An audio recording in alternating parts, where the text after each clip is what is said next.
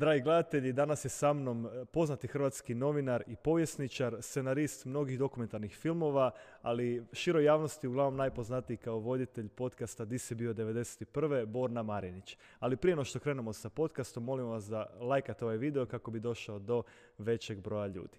Hvala vam puno na tome. Borna, hvala ti na svom vremenu i dobrodošao u podcast Mladi za domovinu.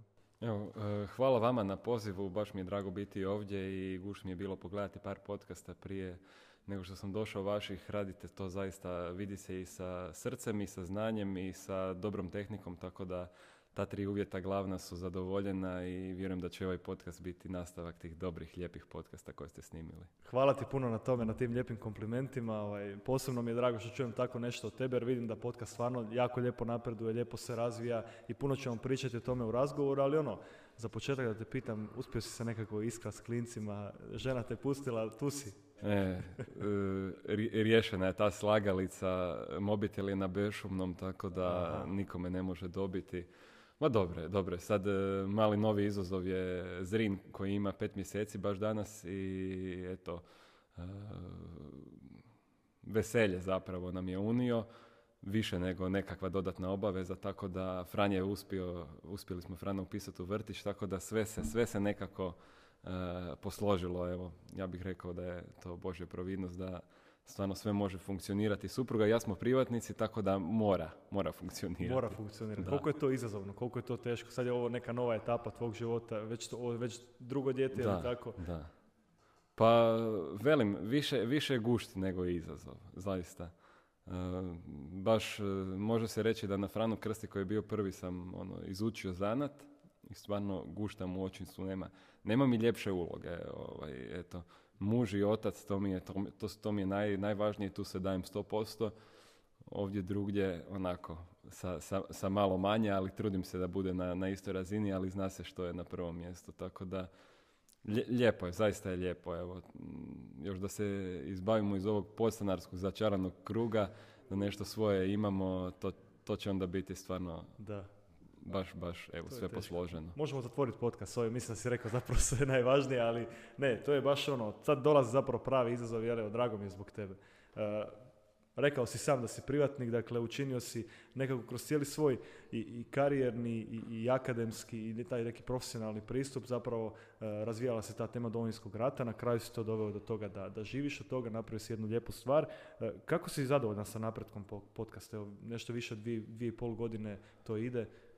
Pa, konstantan je rast i evo, moram priznati da me zapravo ne iznenađuje jer sam shvatio da publika postoji još kroz ove ranije platforme na kojima sam pisao, objavljivao i snimao i vjerovao sam zaista da podcast kao forma može uspjeti. Feedback, odnosno povratne informacije koje dobivam od gledatelja, od publike su zaista odlične i samo sad gledam kako da širim te okvire i da izlazim iz neke možda zone komfora u kojoj za sad još uvijek više manje jesam i kako sve to još produkcijski dići na veću razinu. Evo sad mi je bio gost pukovnik Jacović, zapovjednik crnih mambi i ono deset animiranih zemljovida ću napucati u podcast samo da, samo da, ovaj, da eto, ide, ide više na kvaliteti, ide, ide još dalje jer prostora za napredak naravno ima i trudim se uhvatiti nekako taj korak sa time da, da, da se ne ukalupim u nečemu i tu budem, nego da zaista idem unaprijed kako i u tom tematskom možda smislu, tako i u produkcijskom. Otkud je tolika opća ljubav za Domovinskim ratom? Pa to je postalo ono, na neki način dio mene za vrijeme studija povijesti na Filozofskom fakultetu ovdje u Zagrebu. Bilo je čudno ekipi na prvoj godini kolegama kad bi ja izlazio iz knjižnice sa ono knjigom Davora Marijana Bitka za Vukovar, a oni ono Grčka i Rim i ono, misli su sto posto, vidio sam im u očima ovaj će brzo izgoriti ovdje na faksu, nema šanse. Međutim, Grčka i Rim se prošlo sa dva tri.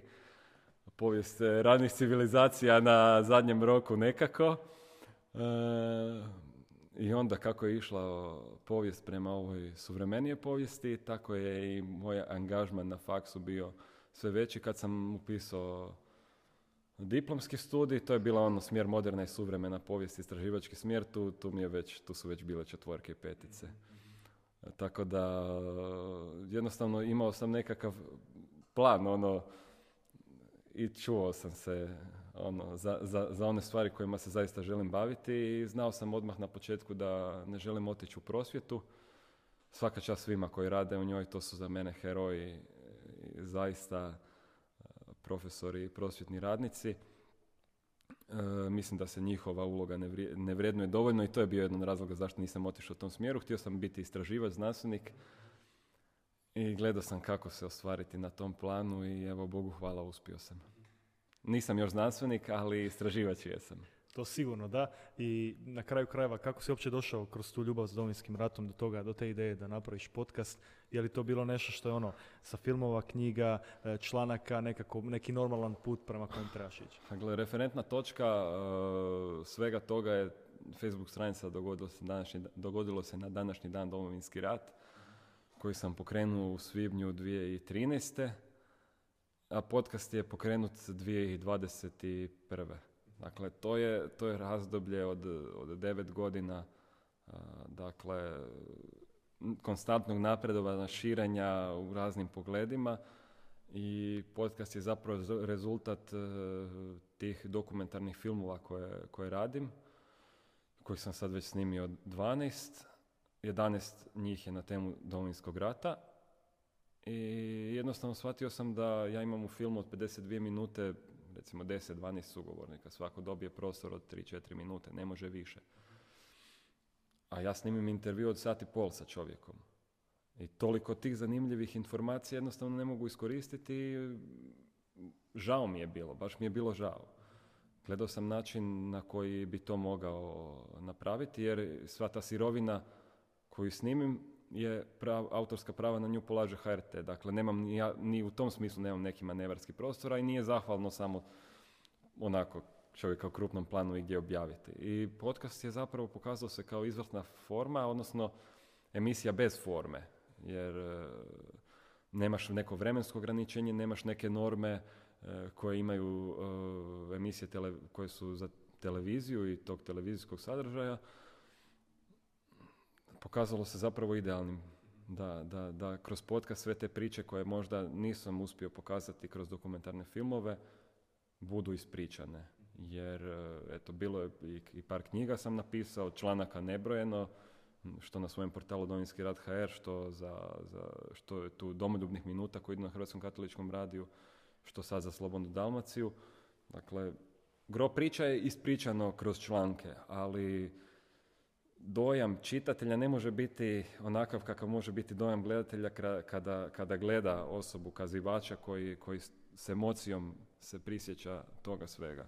Dakle, evo. Još mi je više fascinantno količina ljudi koji to gledaju, koji baš... Meni još više.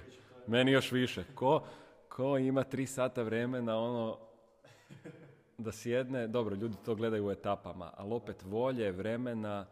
da to posluša, nisu svi gosti zahvalni, neki se muče, priče svih su vrijedne, ali neki ne znaju ispričati je, prvi put su pred kamerama.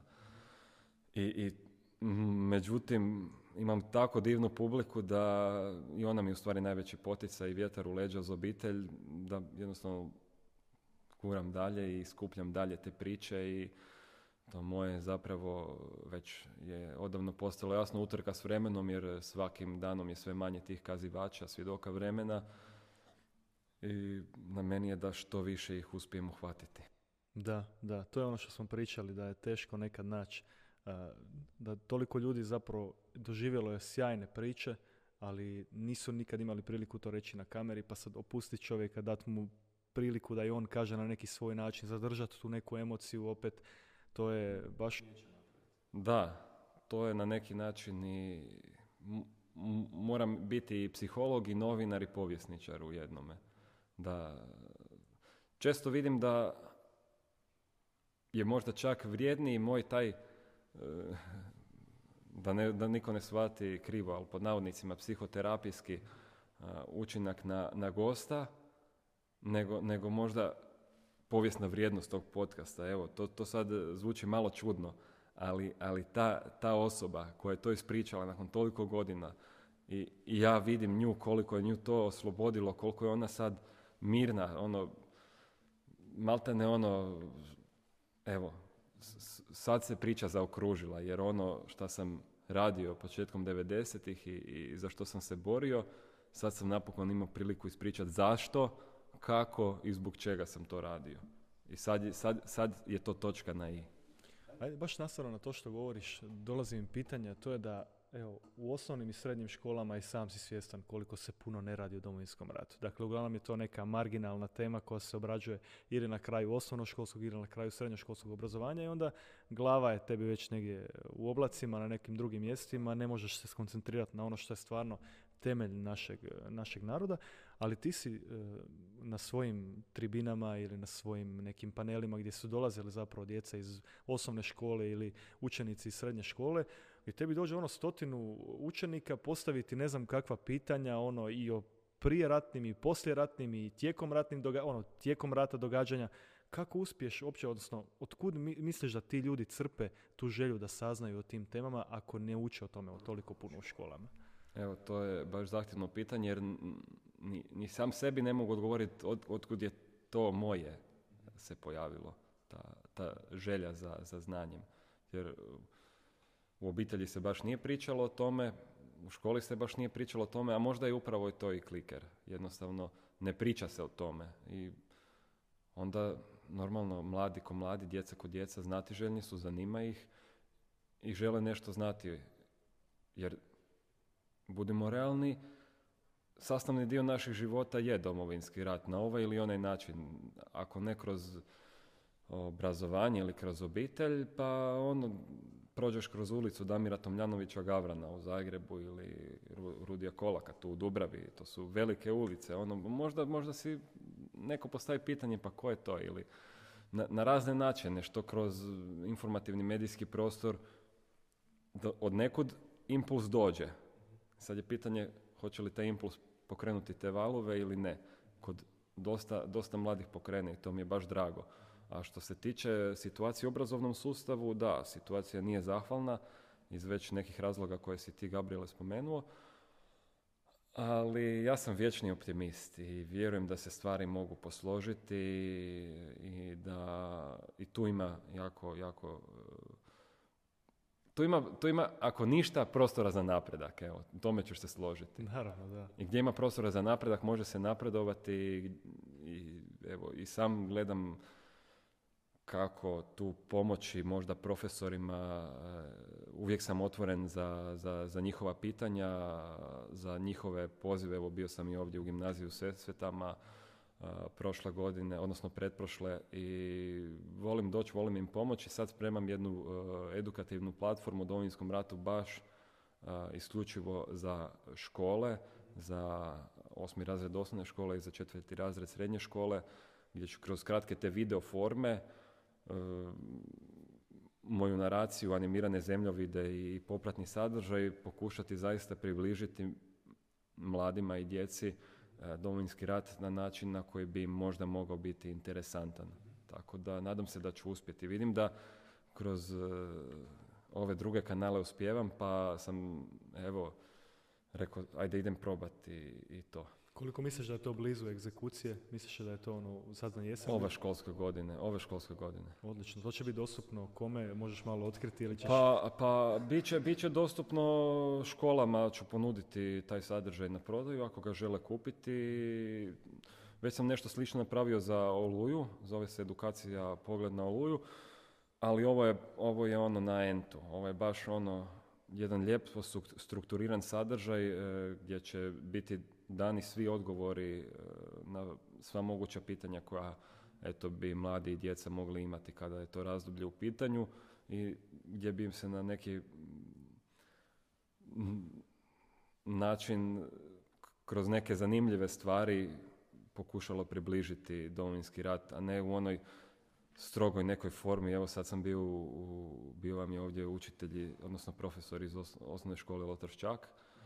Bio sam kod njih i ono, rekao sam im, pitaju me tako da li, da li ima ovo sve smisla, i rekao sam im zapravo da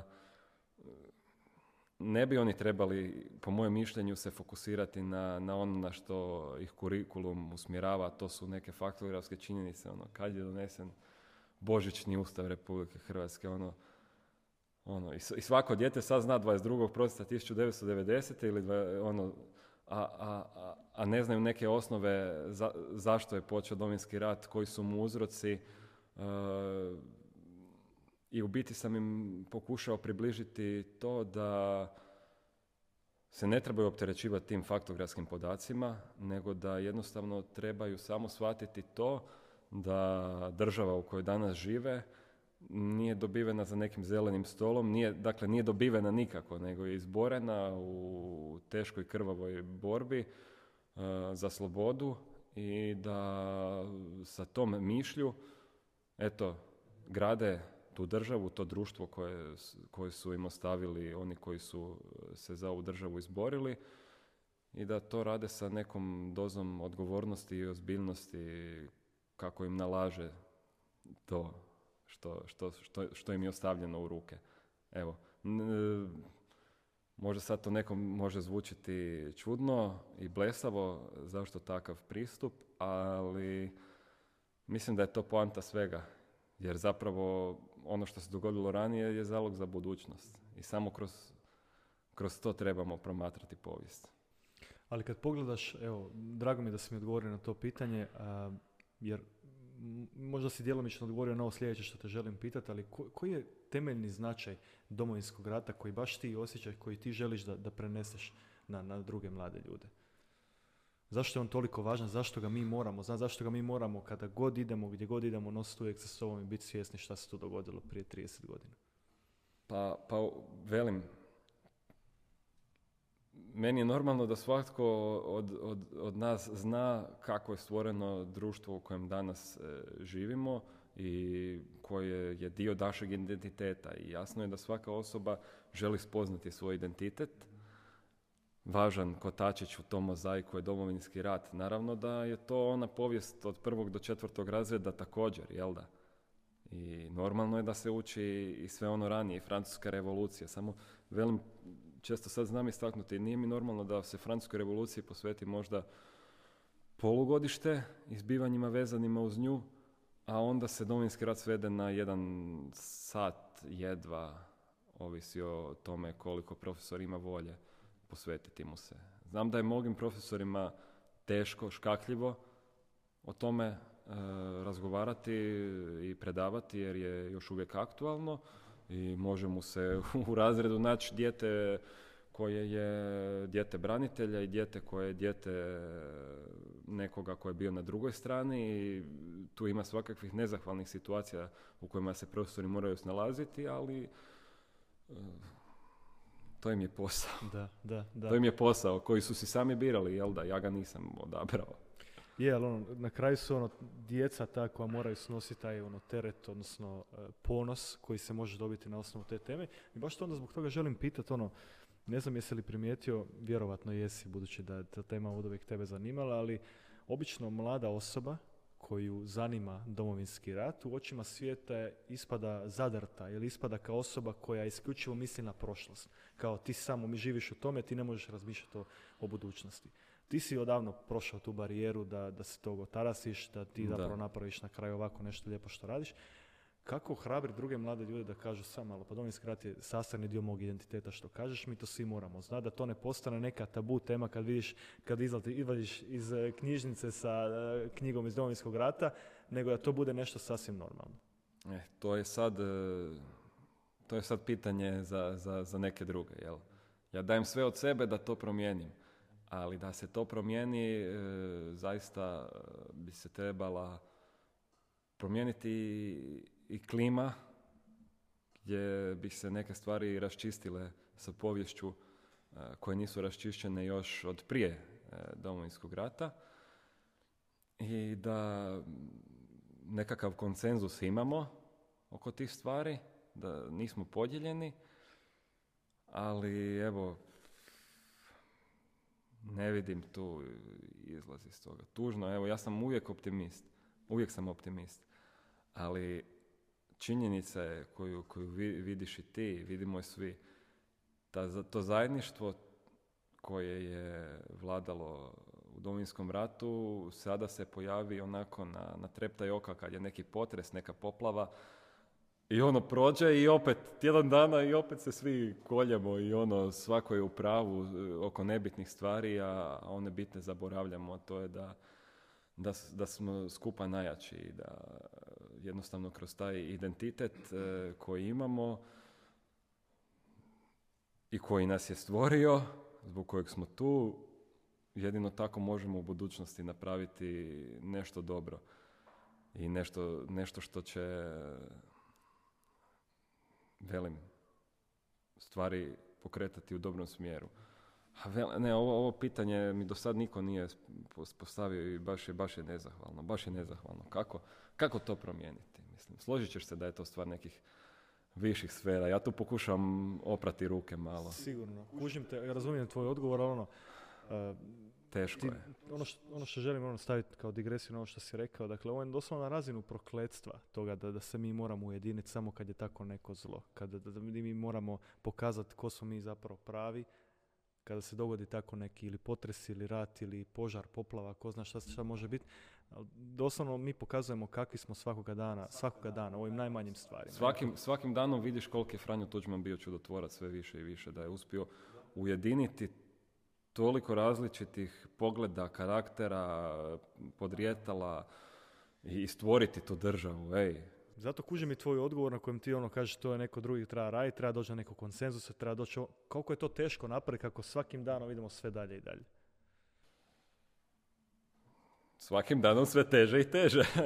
Da, mislim, gledaj, Hrvatska nema povijesni muzej. Hrva, h, nemaš Hrvatski povijesni muzej sa nekim postavom gdje će neki stranac doći i vidjeti, aha, to je hrvatska povijest. Iz godine u godinu dolazi nam milijuni stranaca, prolaze kroz ovu Hrvatsku, zanima ih hrvatska povijest, ko što i mene bi da odem u Litvu zanimala povijest Litve, oni je nemaju gdje saznati. Jer mi sami sa sobom nismo riješili te neke stvari i ne možemo se iskobeljati iz tog blata u koje smo se sami ukopali i zakopali. A, a, mislim da možemo, samo velim. Kao što, kao što je u, u jednom povijesnom trenutku se dogodio jedan Franjo Tuđman i, i rekao možemo i zaista uspio napraviti nešto, tako se nadam da će, da će se pojaviti neko ko će reći možemo po nekim stvarima i pitanjima, jer ono, jako povjesničar moram, moram tako gledati na te stvari. Da prvo moramo riješiti neke stvari iz prošlosti da bi mogli ići čistih računa u budućnost. I mi sad, znaš, gledamo prema budućnosti i super je to, pusti prošlost, gledaj prema budućnosti, šta te briga, pusti Domovinski rat, šta učiš to, šta te to zanima, šta te nije briga, šta ćeš sutra imati kruh, hoćeš imati sutra kruh, tvoja djeca kruh, znaš. Ovaj, po meni te neke foskule ne drže vodu, ne drže vodu i drago mi je da ima mladih koji ne prihvaćaju takve stavove, zdravo za gotovo i dok ih ima, dobro je i ima nade da... A ima nade za budućnost. E, baš da te tu pitam, ono, koliko si ti na svojoj koži uh, primijetio da si doprinio popularizaciji Domovinskog rata kroz svoj podcast? Barem u odnosu sa mladima. Uh, neizmjerno puno. Neizmjerno, a? Neizmjerno. Znači ipak se može, bez sustava, ti kao jedan. Da, da, da. Nevj- nevjerojatno mi je to. Koliko, koliko ko pojedinac možeš izmijeniti svijest, stavove i, i postati influencer, kao što se kaže na ovom modernom uh, jeziku. Zaista, ono, ja, običan klinac iz Zagreba, samo sam odlučio se nečemu posvetiti, posvetiti svoj život nečemu. I očito je da to u, u kombinaciji sa nekim talentima koje imam može uroditi plodom. Evo, gledaj samo ime tog podcasta Gdje si bio devedeset prve. Gledaj koje konotacije imao dok nisam pokrenuo taj podcast i dok on nije zaživio u ovom svijetu u kojem danas živi, a koje konotacije danas ima. Promijeniš cijele jedne fraze smisao kod velikog dijela ljudi. Više ne pada im ona podrugljiva konotacija a, gdje si bio devedeset prve, nego ozbiljno pitanje, ozbiljan podcast sa ozbiljnim odgovorima na to pitanje. Dakle, Mislim da, mislim da se može. Znaš šta, ima, ima povjesničara koji, koji su super, koji ja, koji, za koje držim da su bolji od mene i ne, ne mogu se, znaš, otisnuti. A, sigurna plaća, profesorski posao, onda se ne stignu više posvetiti ovim stvarima kojima se ja stignem posvetiti. Znaš, ja, ja plutam, ja sam ono, znaš, kud me more odnese, ali i nikad ne, nemam nekakve dugoročne planove, uvijek nekako... Osjećaj kuda bi trebao ići, kako se voditi, me odvede u, u tom nekom smjeru. Te, znam, ja razumijem ljude kojima se teško tako ovaj, odvažiti. Ja, meni je bilo fakat teško, ali imam suprugu koja tu ima ogromnu, ogromnu rezervu razumijevanja i za potencijalne neuspjehe, jer zna da živim i slijedim svoj san i da samo tako mogu biti ostvaren.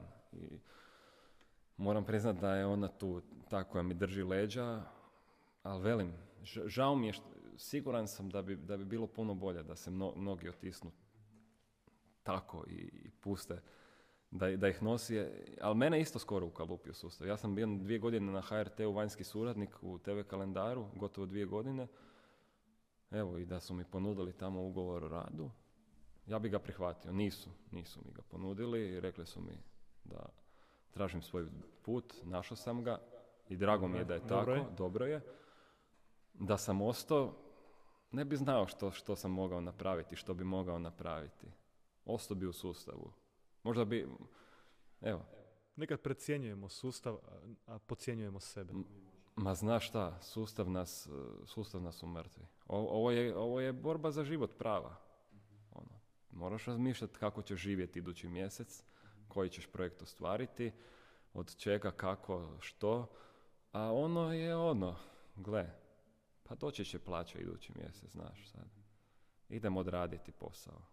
A ovo je, idemo odraditi i biti bolji. Ne kažem da u sustavu nema ljudi koji idu odraditi posao i biti bolji, ali činjenica je da mnogi koji, koji, koji, koji imaju ono, taj gard i stav, izgube ga, jednostavno ukalupe se. To, to vidim na nebrojeno mnogo primjera. Tužno, ali tako. Taman sam htio zapravo reći da, da, da način na koji, kako si rekao, da si promijenio konotaciju tog jednog naziva, pokušavaš polako promijeniti konotaciju i cijelog tog Domovinskog rata. Rat kao svaki rat, ovaj, Domovinski rat kao i svaki rat, uvijek ima neku negativnu konotaciju, uvijek neka tužna, teška priča. Međutim, ti dovodiš u, dovodiš u svoj podcast ljude koji ti pričaju nekad i teške priče, ali ono što te želim pitati, sigurno puno, puno, puno toga izvučeš što je poučno i za tvoj život, pogotovo koje, osim što si gledaš to kao povjesničar, kao istraživač, sigurno da ima neku vrijednost na razini tvog karaktera koju izvučeš tih gostiju. Pa kada, kada bi te pitao sad da, da mi pričaš ono dvije, tri minute, koje su neke pouke koje si izvukao iz tih ljudi koji su sjedali kod tebe u podcast, što bi mi rekao? Prvo da, da se osvrnem na ono što, što si rekao na početku, rat kao negativno, definitivno. Do, I Domovinski rat negativna pojava. Ne smijemo ga doživljavati kao nešto pozitivno u, u, u smislu rat kao nešto pozitivno. Možemo, jedan, znači, možda pet posto ljudi je, je, je, je željelo ono, ok, idemo u rat. devedeset pet posto sigurno nije. Rat, rat nije dobra situacija za nikoga. Osim za, za, za, za onaj mali krug ljudi koji, koji u njemu profitira. I, i rat je nešto što, što pokušavam usaditi svojoj publici da, da je u prvom redu nešto loše i zaista da ima negativan kontekst. Jedino taj Domovinski rat je izrodio se nečim dobrim, jel da?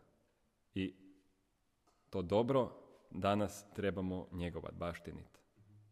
Ali malo je falilo da ne bude tako. E, puno, puno pouka. Puno, puno pouka. Svaki dan neka, neka misao, nešto što me potakne da e, budem bolji i da se i dalje bavim ovim poslom. Često je tu povezana nekakva i, i vjerska dimenzija u tome svemu. I zaista, uh, sve, ajmo svešću to, rekao si dvije, tri minute. Uh, većina tih ljudi se borila i bila je spremna dati život za svoj ideal. U tom trenutku je to bila sloboda njegovog naroda, sloboda njegove domovine i bili su spremni tome podrediti apsolutno sve, sve. Mi danas imamo neke druge ideale. Borimo se za, za neke svoje ideale na potpuno drugačije načine. Imamo privilegiju to raditi na puno, puno lakši način nego što su se oni morali izboriti za svoje ideale koje mi danas često uzimamo zdravo za gotovo, za koje su se izborili. I ti sad ideali za koje se mi borimo, koje, koje njegujemo, za koje bi, ne daj Bože, bili spremni dati život, puno lakše su ostvarivi. Međutim, mi često se umrtvimo. Ono, pa, pasiva. Ono. I ja se često umrtvim. I onda si prizovem u svijest jednu Danijelu koja je ostavila tu u Sesvetama svoje dijete od dvije godine sa svojom majkom. Kao samohrana majka uzela pušku u ruke i otišla se u zapadnu Slavoniju boriti za svoje ideale. Ostavila je dijete u sigurnim rukama, bila je spremna da to dijete ostane siroče da bi izborila se za svoje ideale. Ako je Danijela se mogla te jeseni devedeset prve odvažiti na takav put, ajde da ja danas ustanem na vrijeme i odradim svoj posao kako treba. Evo. Spomenuo si da, da, te, da se umrtviš nekad. Što je ono što tebe umrtvi, što je ono što misliš da ljude općenito, ako bi se složili na, na razinu društva, da ljude umrtljuju? Rutina. Rutina. Mm-hmm. Ciklički se sve kao ponavlja i sve je onako rutina, rutina. I zato je moj posao kao povjesničara koji se bavi Domovinskim ratom dosta zahvalan, jer se vrlo lako iskobeljaš iz te rutine ili te neko iskobelja, jer moraš biti u toku. Na jedan te isti događaj svake godine, kako ona prolazi, može se potpuno promijeniti vizura tog događaja, neki dokument isplivati, objavljen biti, neko dati neko svjedočanstvo koje će potpuno promijeniti sliku tog događaja i ti cijelo vrijeme moraš biti, biti u toku. Neko će biti Nekom će biti organizirano suđenje, pa će tu biti neki dokazi uh, predstavljeni javnosti koje do sad javnost nije znala. I stalno nešto novo. I, i, i ne samo to, nego i svaka od osoba koja, koja je prošla Domovinski rat ima neku svoju, svoju, svoju povijest tog Domovinskog rata. Prošla ga na ovaj ili onaj način. Bila danas živa ili ne. Ostavila nekakav zapis memoarski ili bilo kakav, ili, ili će tek ostaviti nekako svjedočanstvo. Toliko je posla da ne stigneš se, se, se, se umrtviti. Onda ono, znaš, štresneš se i Borna moraš. Ako nećeš ti, ko će? I ideš. Ideš. Vidiš li tu možda sad neku priliku, sad više poduzetničko pitanje, ali ono, da, da proširiš malo to, da, da bude nekoliko ljudi sad više zaposleno u na ovom što radiš, ono, vidiš li tu neku perspektivu? Pa, pa, pa, pa, pa tim se lagano širi. Imam, imam jednu uh, djevojku koja, koja dio tih administrativnih stvari odrađuje. E, imam kolegu Dinu Mata za povjesničara koji e, mi pomaže oko montaže podcasta, oko, ja mu kažem za Instagram Reels uzmi to i to. Već lagano ovaj, ga uvodim možda za neke veće stvari e, i, i, i širim tim. Jel, polako od ljudi od povjerenja jer, jer sam ne mogu. Puno je priča koje treba ispričati, to što ti kažeš, borba je s vremenom. Gle, e, velik posao radi Hrvatski memorijalno dokumentacijski centar Domovinskog rata i ljudi koji rade u njemu. I e, zaista tamo na čelu sa doktorom Nazorom ima kvalitetnih povjesničara koji rade jako dobar posao, ali tu je sad ono, znaš, koliko oni taj svoj posao predstave javnosti. E, oni pa nisu si napravili ili nemaju nekakav izlaz prema van, neku platformu kojom, kojom će pokazati to sve što rade. A rade ogroman posao. A eto, ja imam jedno i drugo, jer sam svjestan da, da jedno bez drugog ne bi imalo smisla. da sam samo na van, a da nemam stvaran, stvaran posao iza sebe, to ne bi dugo trajalo, a da imam stvaran posao iza sebe, a ne stignem ga pokazati na van, opet pitanje je koliko bi tog posla izašlo na vidjelo. Isto kao što je pitanje koliko, što će biti sa svime time što je, što je Memorijalno dokumentacijski centar sakupio. To će biti tu i ostaće i bit će vrlo vrijedno, ali što prije reagirati. Zanimljivo je da si mi rekao da, da zapravo ti gosti koji ti dolaze, da, da, da osti, ipak ostave da se ono u nekom e, slučajnom danu sjetiš i ono da ti zazvoni neka priča koju si čuo. Koliko je to često? Pa znaš šta, nije, u to, nije to toliko često jer ja na dnevnoj bazi nove priče skupljam. Jel ti uopće šok kada čuješ tako neke ono teške i inspirativne priče? Osjetiš ono neku... Uguglao sam malo, ružno malo zvuči. Aha, kužim, kužim. Baš zato i pitam. Evo. Neki dan mi čovjek priča kako je preživio, mislim, mislim da ću ga uspjeti dovesti pred kamere, preživio je zasjedu u kojoj je poginulo petnaest ljudi, trojica, troj, trojica njih su preživjela, a on je preživio jer su, su ovi mrtvi popadali po njemu i dok su ovi rešetali. I znaš šta, se slušam i vidim da mi je, ne, ne titra me, znaš, ružno, ali jednostavno ta količina tih šokantnih i, i, i takvih ružnih događaja koje ja apsorbiram, vjerojatno je negdje pohranjena u meni i podsvjesno možda mene ždere, i, ali, ali, ali u datom momentu ja ne pokažem emociju, a to je pak dobro i, i zahvalno, ali kao povjesničar i ne bi smio. Odnosno, trebao bi se truditi da ne. Naravno da ja ne mogu biti objektivan. Niko, nijedan čovjek ne može biti objektivan, ali trebam, trebam, trebam, trebam težiti toj objektivnosti. I što manje se involviram sa emocijama, to ću lakše bi, biti bliži tom cilju. A evo, sad kad sam pričao o Danijeli koja će mi doći u podcast, jedna od iduće dvije gošće će biti ona, znaš šta? I to je ono, ono kad, kad, kad, kad za, za jednu takvu ženu kažeš ono, kakva muda je imala. Najnormalnija, sretneš ju tu u dućanu kako stoji u redu i nemaš pojma kraj, ko, kraj koga stojiš. Stojiš kraj, kraj žene koja je visoka jedan zarez šezdeset metara, a div je veći od devedeset devet posto Sesveta iz kojih je krenula u rat. Ono, a nemaš pojma.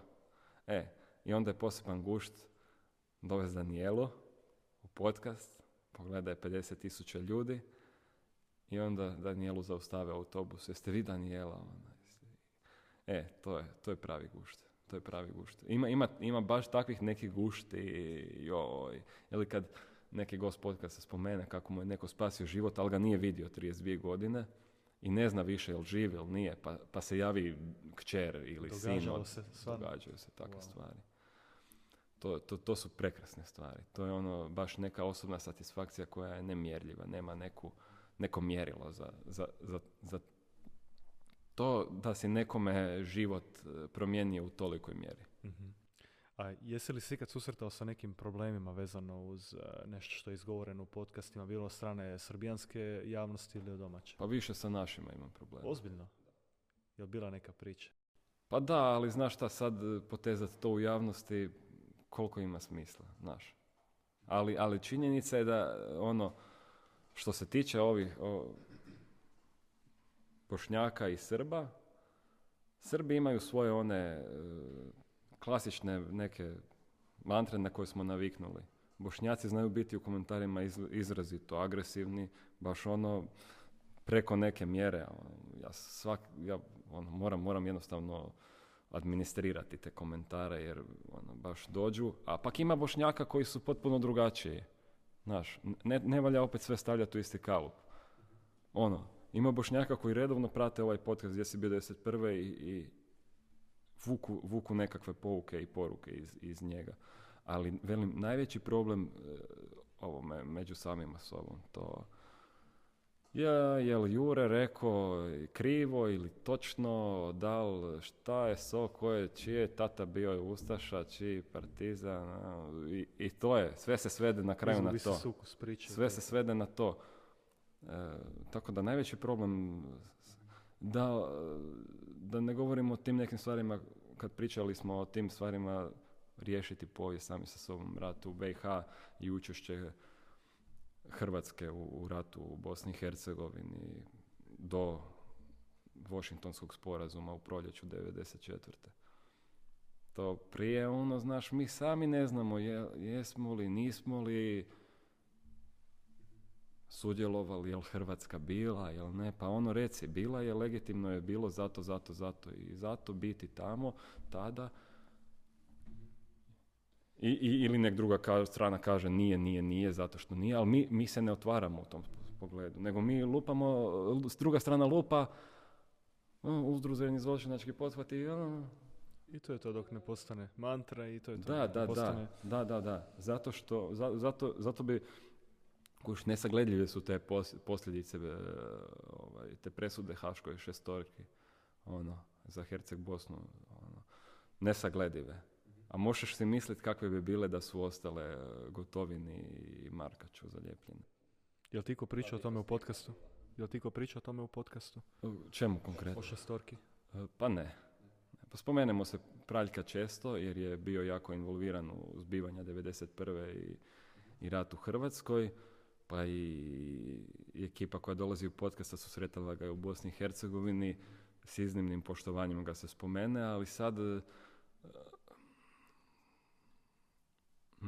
Mislim da će gledatelj lakše izvući pouku iz takvih priča i osobnih doživljaja, nego da ja sa nekim direktno lamentiram o tome je li to legitimno ili ne.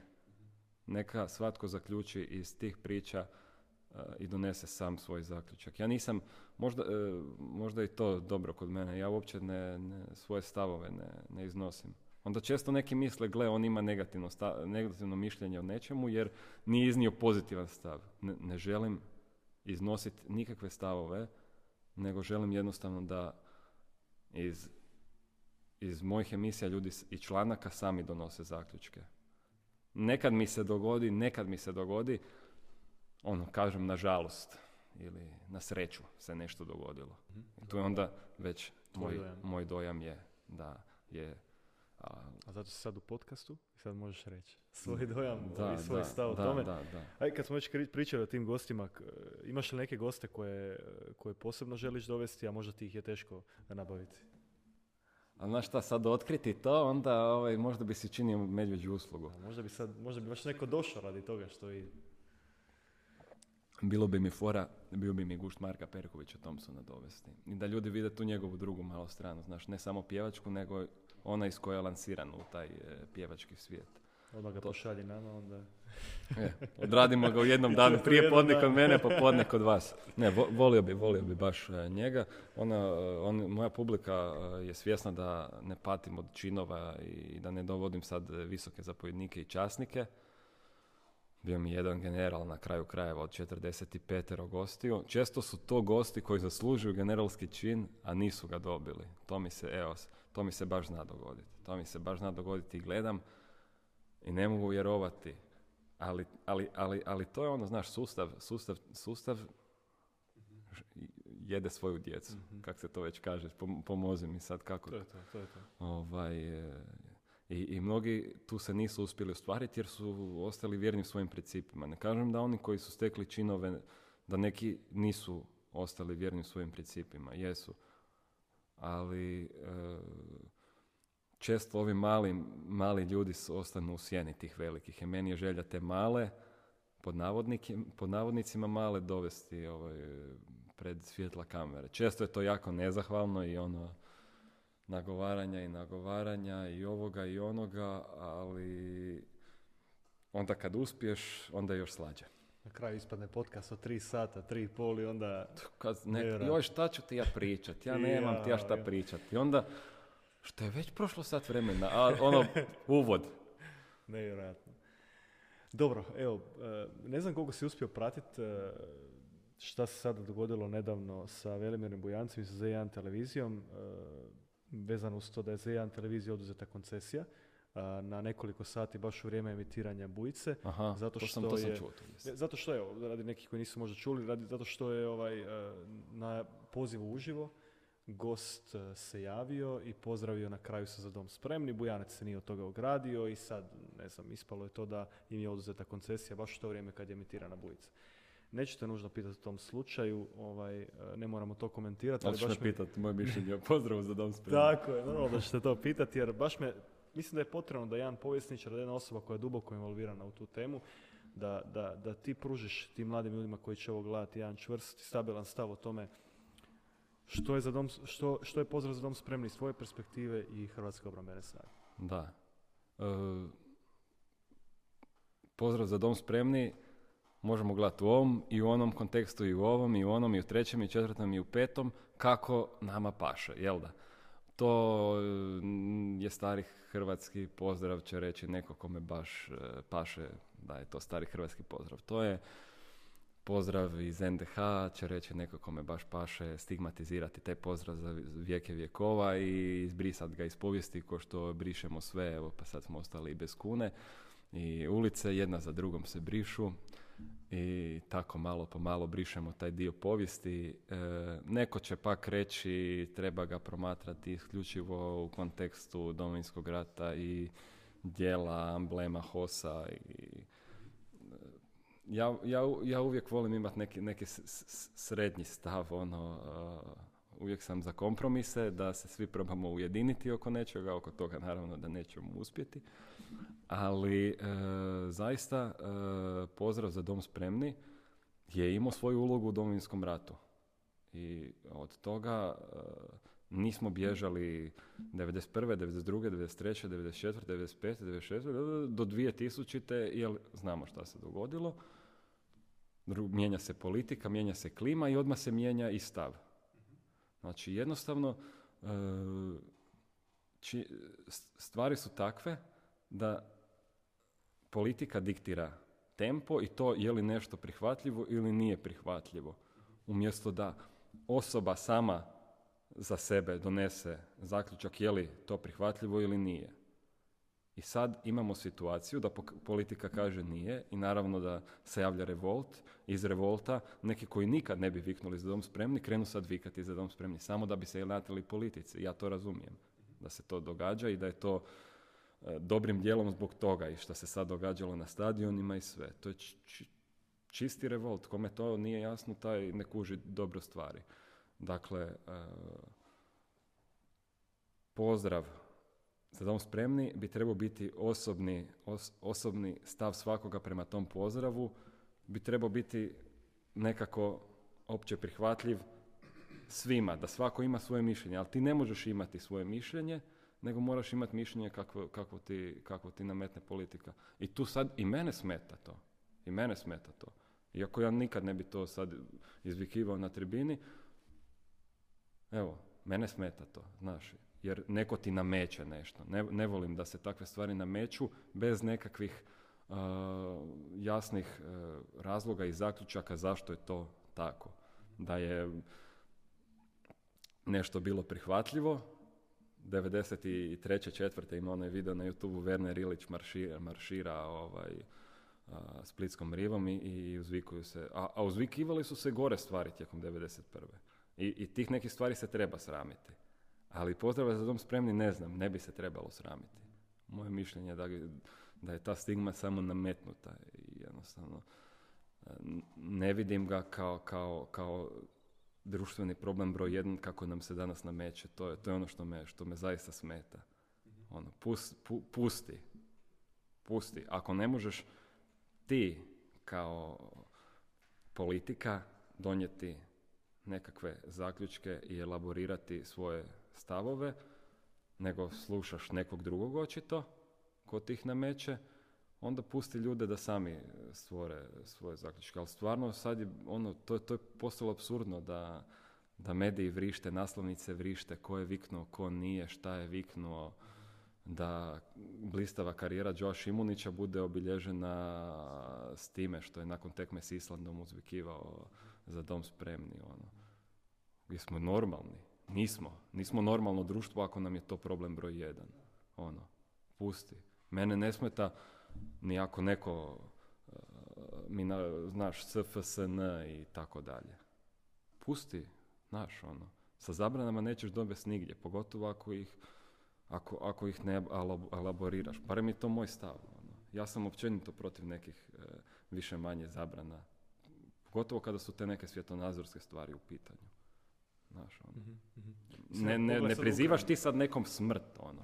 Da. Ti ćeš za dom spremni. Da.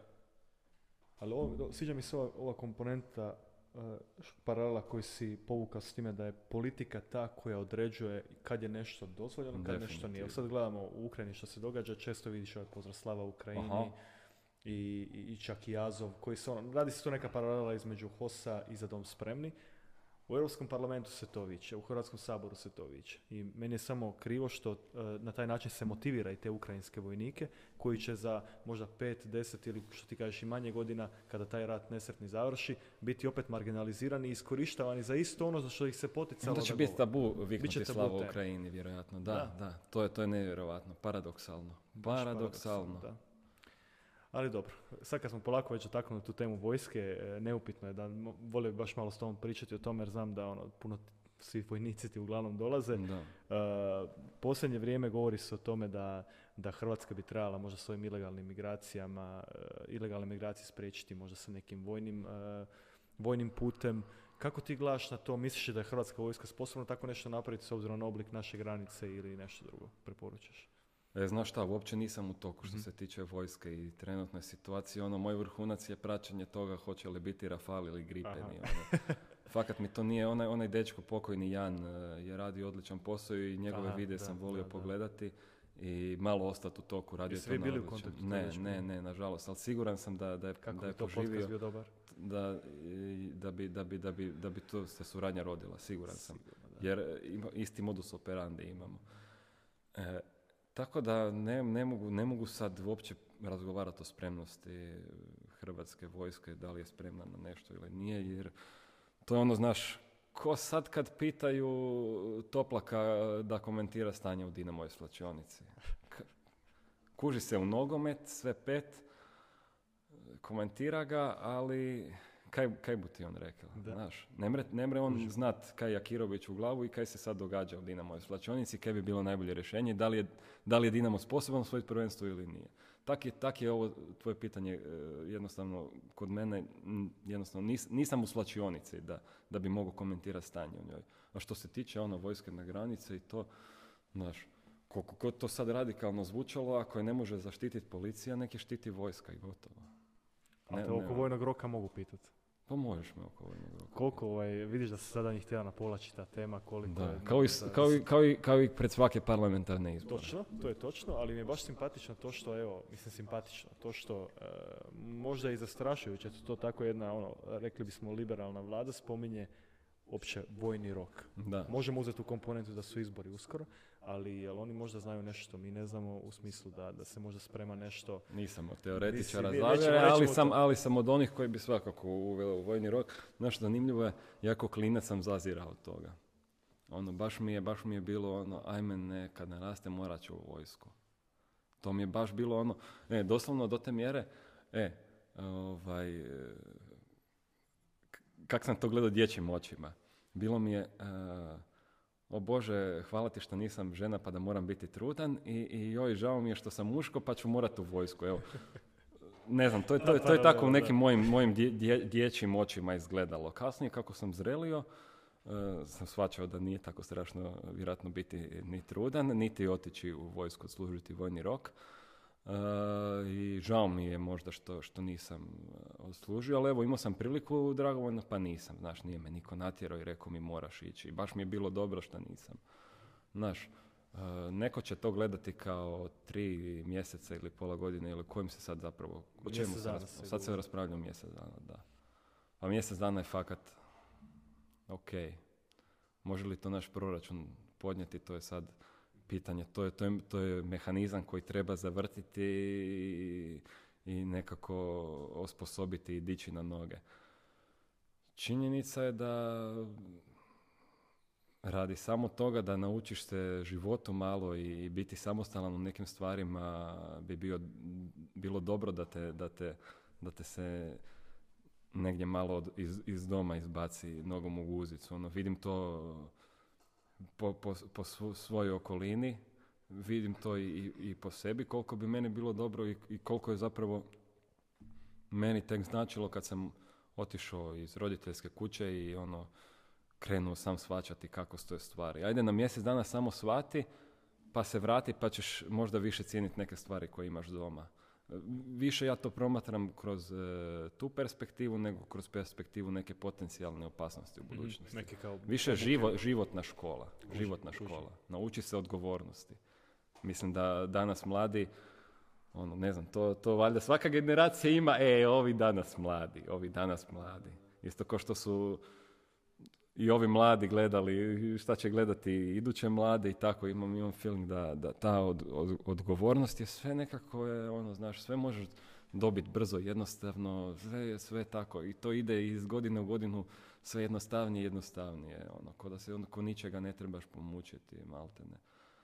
Tako da svakako bilo šta što će promijeniti to i pokazati da... da se oko neke stvari treba pomučiti. Ja nisam imao vojni rok, recimo, ali sam, ali sam radio jedno ljeto ko soboslikar i ličilac, odnosno ko pomoćnik u, u tim poslovima. To, te, on to teži fizički poslovi. I bome sam pouke izvukao iz ta tri mjeseca uh, za cijeli život. Više mi je to značilo nego što sam sa, sa mizernom satnicom zaradio si za novo računalo. Više mi je značilo to što pouke sad izvlačim cijeli život. I, i mogu više cijeniti neke stvari nego to što sam, eto, imao tada novo računalo. Da, da. A sam, sad si sam e, djelomično odgovorio ono što te želim pitati, ali volio bi da mi malo podrobnije to kažeš. Možeš li napraviti neku paralelu između e, današnje mladeži i mladeži e, devedesetih godina, budući da puno pričaš sa ljudima koji su bili mladi tada, koji su odlazili u rat, koji su stasali na taj način, i volio bi da se dotaknemo teme tih maloljetnih branitelja. Pričali smo o tome već nešto na samo. Mislim, kakvi su to ljudi bili tada? Bili se moglo tako nešto ponoviti, takav karakter i danas? Vidiš li o tome? Dakle, ta djeca su bila jednostavno natjerana na, na, na to da preskoče djetinjstvo. Ono. Bila ona involvirana u Domovinski rat ovako ili onako, s oružjem u ruci ili, ili bez oružja u ruci. I uh, ono, odjednom si odrastao. Bio, bio, bi, pa ono, tata ti je na frontu, ostao si sa mamom i sa, sa, sa troje četvero braće sestara, sa jednom, sa jednim bratom ili sa jednom sestrom. Ti si sad neka tu figura ozbiljna dok je neko na frontu. Mora se računati na tebe. Uh, a kamoli da ne pričam o tim klincima koji su fakat ono... iz ovih ili onih razloga uh, uzeli pušku u ruke, uh, uzeli od djeda lovačku pušku i otišli sa starijim uh, kolegama na prvu crtu obrane svojeg grada. To je neka sfera koja je još uvijek dosta neistražena kada je Domovinski rat u pitanju, koja je dobrim dijelom neistražena zbog toga što je i tabu tema, o tome se baš ne priča. O tome baš ne pričaju rado ni sami akteri, e, odnosno maloljetni branitelji, zbog stigme koju smo već više puta spominjali. I onda dolazimo do situacije gdje ono, oni ostanu negdje iza, pod tepihom, ajmo to tako reći, pod tepih ih se gurne. Ma, bili su, ali... Znaš šta, to ti je zanemariv broj, ma ne, šta, jer ne, ne znaš kak bi se postavio, kak, kak bi država sad tu reagirala. Fakat vidim tu progres i to ide na bolje. To ide na bolje i puno njih je već steklo i, i, i, i statuse. Evo i, i nedavno je jedan od mojih prijatelja maloljetnih branitelja dobio spomenicu Domovinskog rata. Dakle, situacija se mijenja na bolje. Ali, velim, ima još prostora, ima još prostora. Srevaram bio ti, je li tako jedan, je li iz Tovarnika, je li iz... Da, iz Jelače, iz Jelače, iz Jelače, iz Jelače je bio, bio Mato Vidaković, da. On je imao sedamnaest godina, da, šesnaest, tako? Ima, šesnaest. Da, da. Ima, ima, ih, ima ih i mlađih koje sam intervjuirao, ali to je problem, ono, znaš, dovesti ih pred kameru i da otvoreno porazgovaraju o nekim stvarima. Problem je sa ovima i mlađima i taj što prema Ženevskoj konvenciji oni zaista nisu smjeli uopće imati oružje u rukama, a imali su ga, neko im ga je dao, neko je odgovoran, neko je odgovoran za to uh, da je prekršena Ženevska konvencija, jel? I onda naravno da je nekome teško pričati, je, taj me je uzeo, a taj nije smio i možda je taj danas živ ili njegova obitelj živa i možda će zbog toga što će on reći je Ivo me, Ivo me primio u svoju postrojbu, imati danas problema. Tu, je, tu, tu dolazimo do, do tih nekih problema. A činjenica je da zaista mnoge je Hrvatska vojska, odnosno Zbor narodne garde u početku i odbijao. Ne prihvaćao ih je H O S. Masa njih je završila u, u H O S-u. Pa bio mi je gost i Tomislav Šulj, povjesničar, koji je isto ispričao kako zapravo se to moglo uz potpis oba roditelja. Dakle, nije u H O S-u vladalo bezvlađe, samo su bili liber, liberalniji po tom pitanju. Jednostavno, imale, bila je potreba, imali su oružje i, i, i imali, su, imali su te mogućnosti da jednostavno to sprovede. Opet pričamo o starijima od šesnaest. I velim, ta tema maloljetnih dragovoljaca je nevjerojatna. Baš evo, ma, Mato je... Zamisliti, on je otišao sa nepunih šesnaest godina i počeo rat u njegovom selu, u tom tovarničkom kraju. On je ostao do prvog prvog dvije tisuće dvadeset treće u sustavu u vojsci, lutajući od, od početku od te, te loka, lok, samo od ničega, samo te puške koje su sami izrađivali, čuo si na koje blesave načine i hvala Bogu da niko nije poginuo tamo od, od toga do ono, sto devete brigade, pa H O S-a, pa sedme brigade koji je zaista proveo maltene cijeli život. I taj čovjek je, on, on ne zna biti civil. To mi je nevjerojatno. Kužiš to? On, on ne zna biti civil. On je bio civil do, do drugog, trećeg razreda srednje škole. U treći nije ni krenuo. Jel? To, to je, šta ti je ukradeno djetinjstvo? Živ, život ti je potpuno ono iz, iz korijena promijenjen. A Mato je sretan čovjek, ima lijepu i dobru ženu i, i baš mi je drago da je, da je nagrađen za to što je izgubio kroz, kroz tu svoju obitelj, dvojicu prekrasnih sinova i ono, kroz, kroz to nekako, kroz njihovo sad odrastanje on, on ponovo proživljava možda što nije do, doživio. Odnosno, vidi se to na njemu. Vidi, vidi se to na njemu, a ima, ima ono... Znaš, imao sam imao jedan predivan, predivan je dje, dječak je bio, Oliver. On je pak, isto nije bio svjestan, imao je trinaest godina mlađeg brata. I tek kad je brat ono krenuo diskoteke, ovo ono, van, onda ga je strefilo i, i potpuno se sa sobom pogubio. Ono. Oliver, Oliver je baš ono, imao, imao tešku borbu što se tiče tih posttraumatskih stresnih događaja koji su mu se pojavljivali i dobro, znaš šta, otišao je živjeti van iz neke jedne urbane sredine i maknuo, svako se na svoj način bori. Sad samo cijepa drva, pripitomio je divlju svinju, e, odlično. Odlično, sjajno. Igraju se divlja svinja i pa šalje mi video, ja uživam.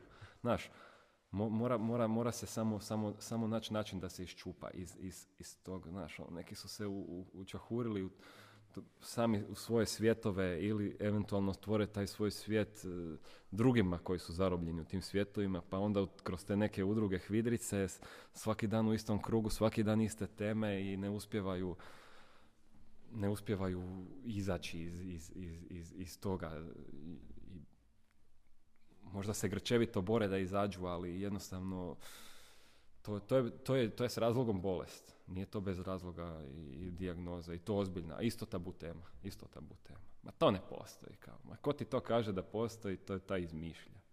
A meni je najfascinantnije što uopće nisu ni razmišljali o tome, Borna, nego sa šesnaest godina. Ti, i to vidio sam da postoji i dečki ono, iz Zagreba, i dečki koji nisu okusili pravu, ono, da su odlazili sa šesnaest sedamnaest godina negdje gdje nikad u životu nisu bili jer su osjećali da to trebaju. To je meni najfascinantnije od svega.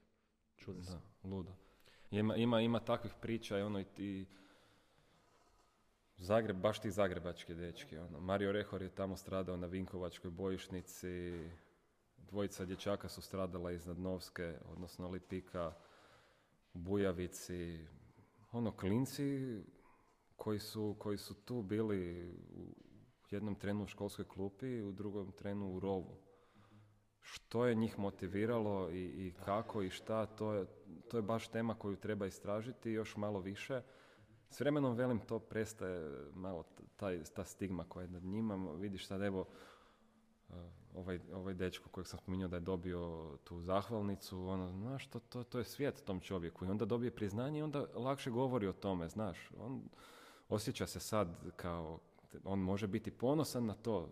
Ha, ta, znaš, ono, slušam ga, pa ko da s nekom nelagodom, ono, ko da jes, jesam stvar, stvarno trebao biti tu, neki se zapitaju. Ili sam mogao otići, evo, njegov razred je otišao na Hvar.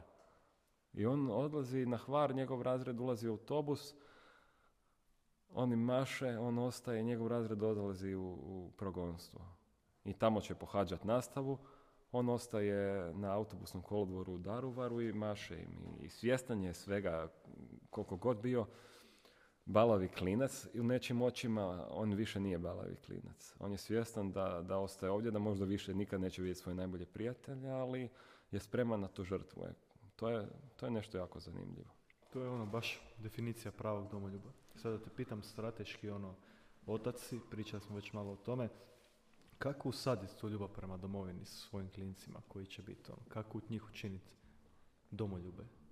Znaš kaj, fakat nije, nije teško, jer imamo prekrasnu domovinu, tako da, ono... Nije teško. Sad, me malo, sad malo mene, ono, znaš, kad zatitraju gosti, kad su preko puta mene, sad ja znam kakim je. Ovaj, nije teško, samo im trebaš pokazivati svojim primjerom kako se voli domovina. Ono, naučiti ga da se voli domovina tako što papirić od čokolade neće baciti na pod, odnijet će ga u smeće. Od tih jednostavnih koraka krenuti i pokazivati mu primjer, svojim primjerom, da ni ti ne baciš papirić od čokolade ili da ne baciš čik kroz, mislim, ja ni ne pušim, figurativno govorim, kroz prozor.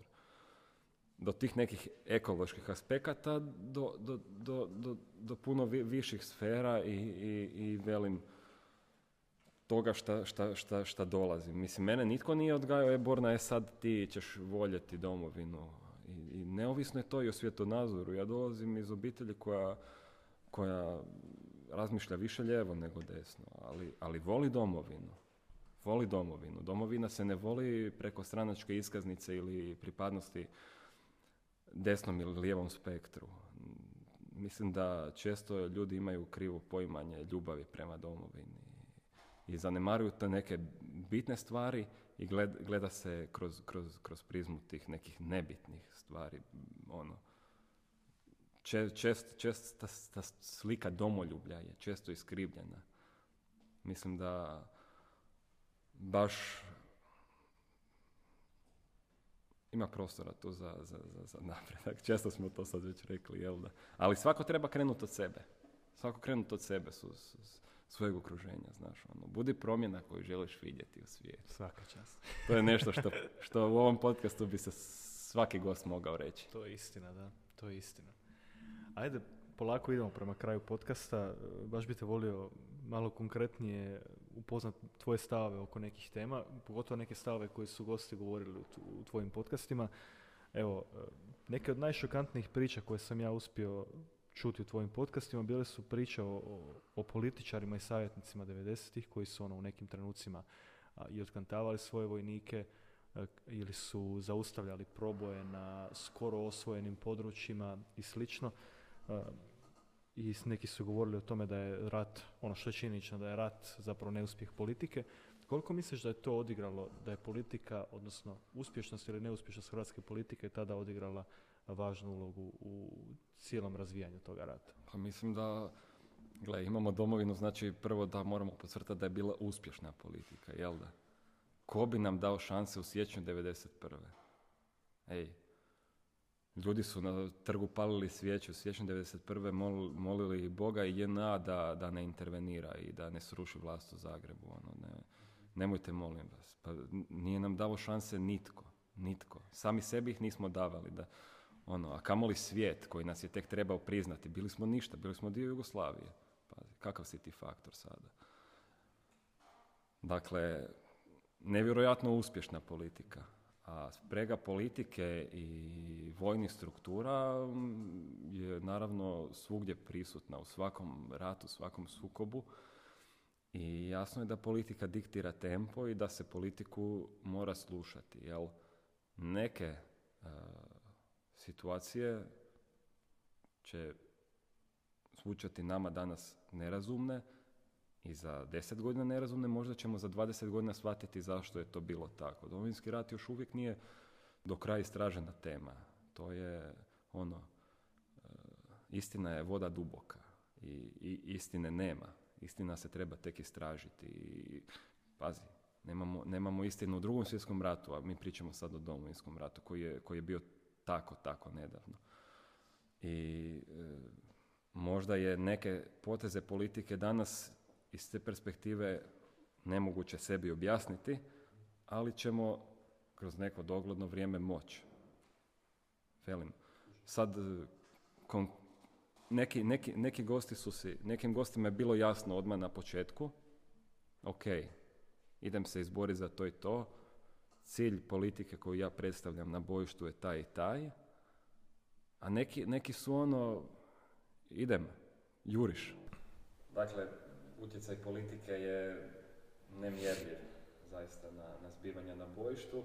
Samo velim, nekim mojim gostima je to postalo jasno već devedeset prve, a neki su se to vjerili devedeset pete, neki su zaista vjerili pred Vukovarom, neki su pred Banja Lukom, jel? A neki su jedno i drugo, što je zanimljivo.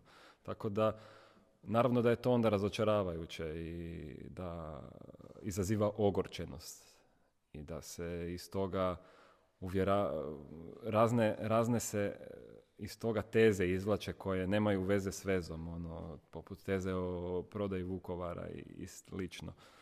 Uh, utoliko je nezahvalno komentirati to sprega politike i dokle je išlo to njezino. Jel, možda, možda je Vukovar prodan, možda, evo, možda je stvarno neko prodao Vukovar. Ko, kada, kako i po koju cijenu, možda ćemo saznati, ali sad ne znamo i bespredmetno je tvrditi e da, politika je prodala Vukovar, daj mi dokaze. Okay. Kužim, kužim. Znači, sve, sve je još, kad je pitanje politike osobito, sve u Domovinskom ratu je podložno drugačijim interpretacijama.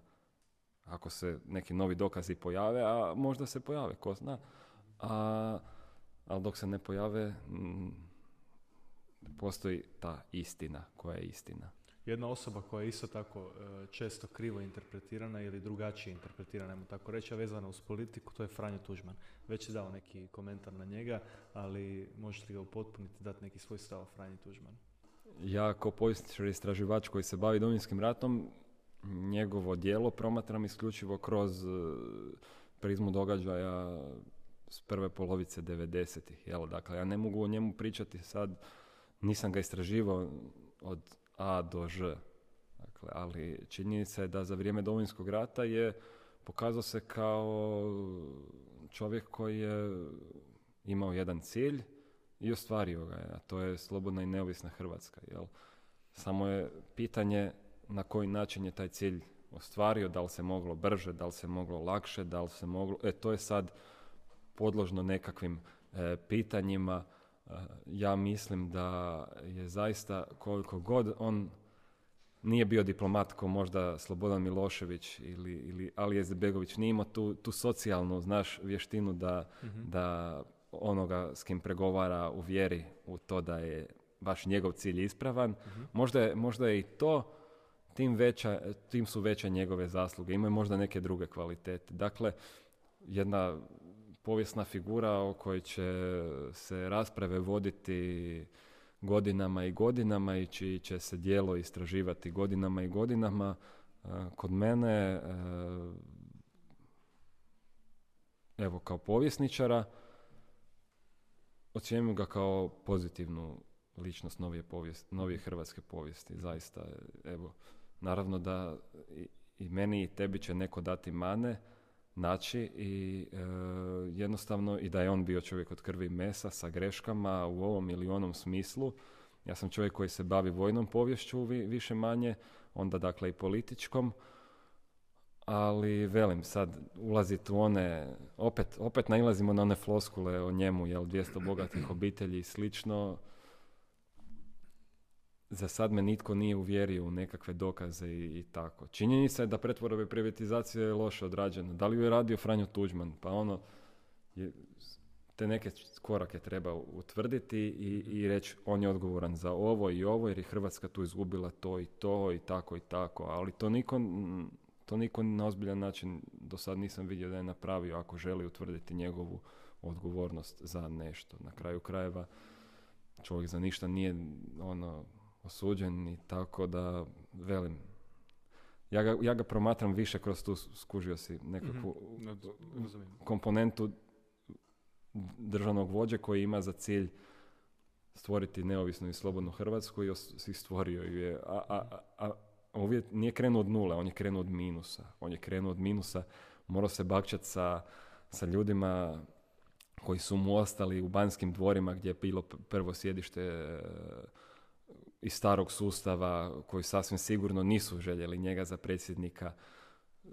Sustav se čistio samo od sebe, naravno, s vremenom, ali ono, mislim da sedmog listopada je onaj atentat uspio, mm-hmm. mislim da ko zna kakvu priču bi mi e, gledali danas.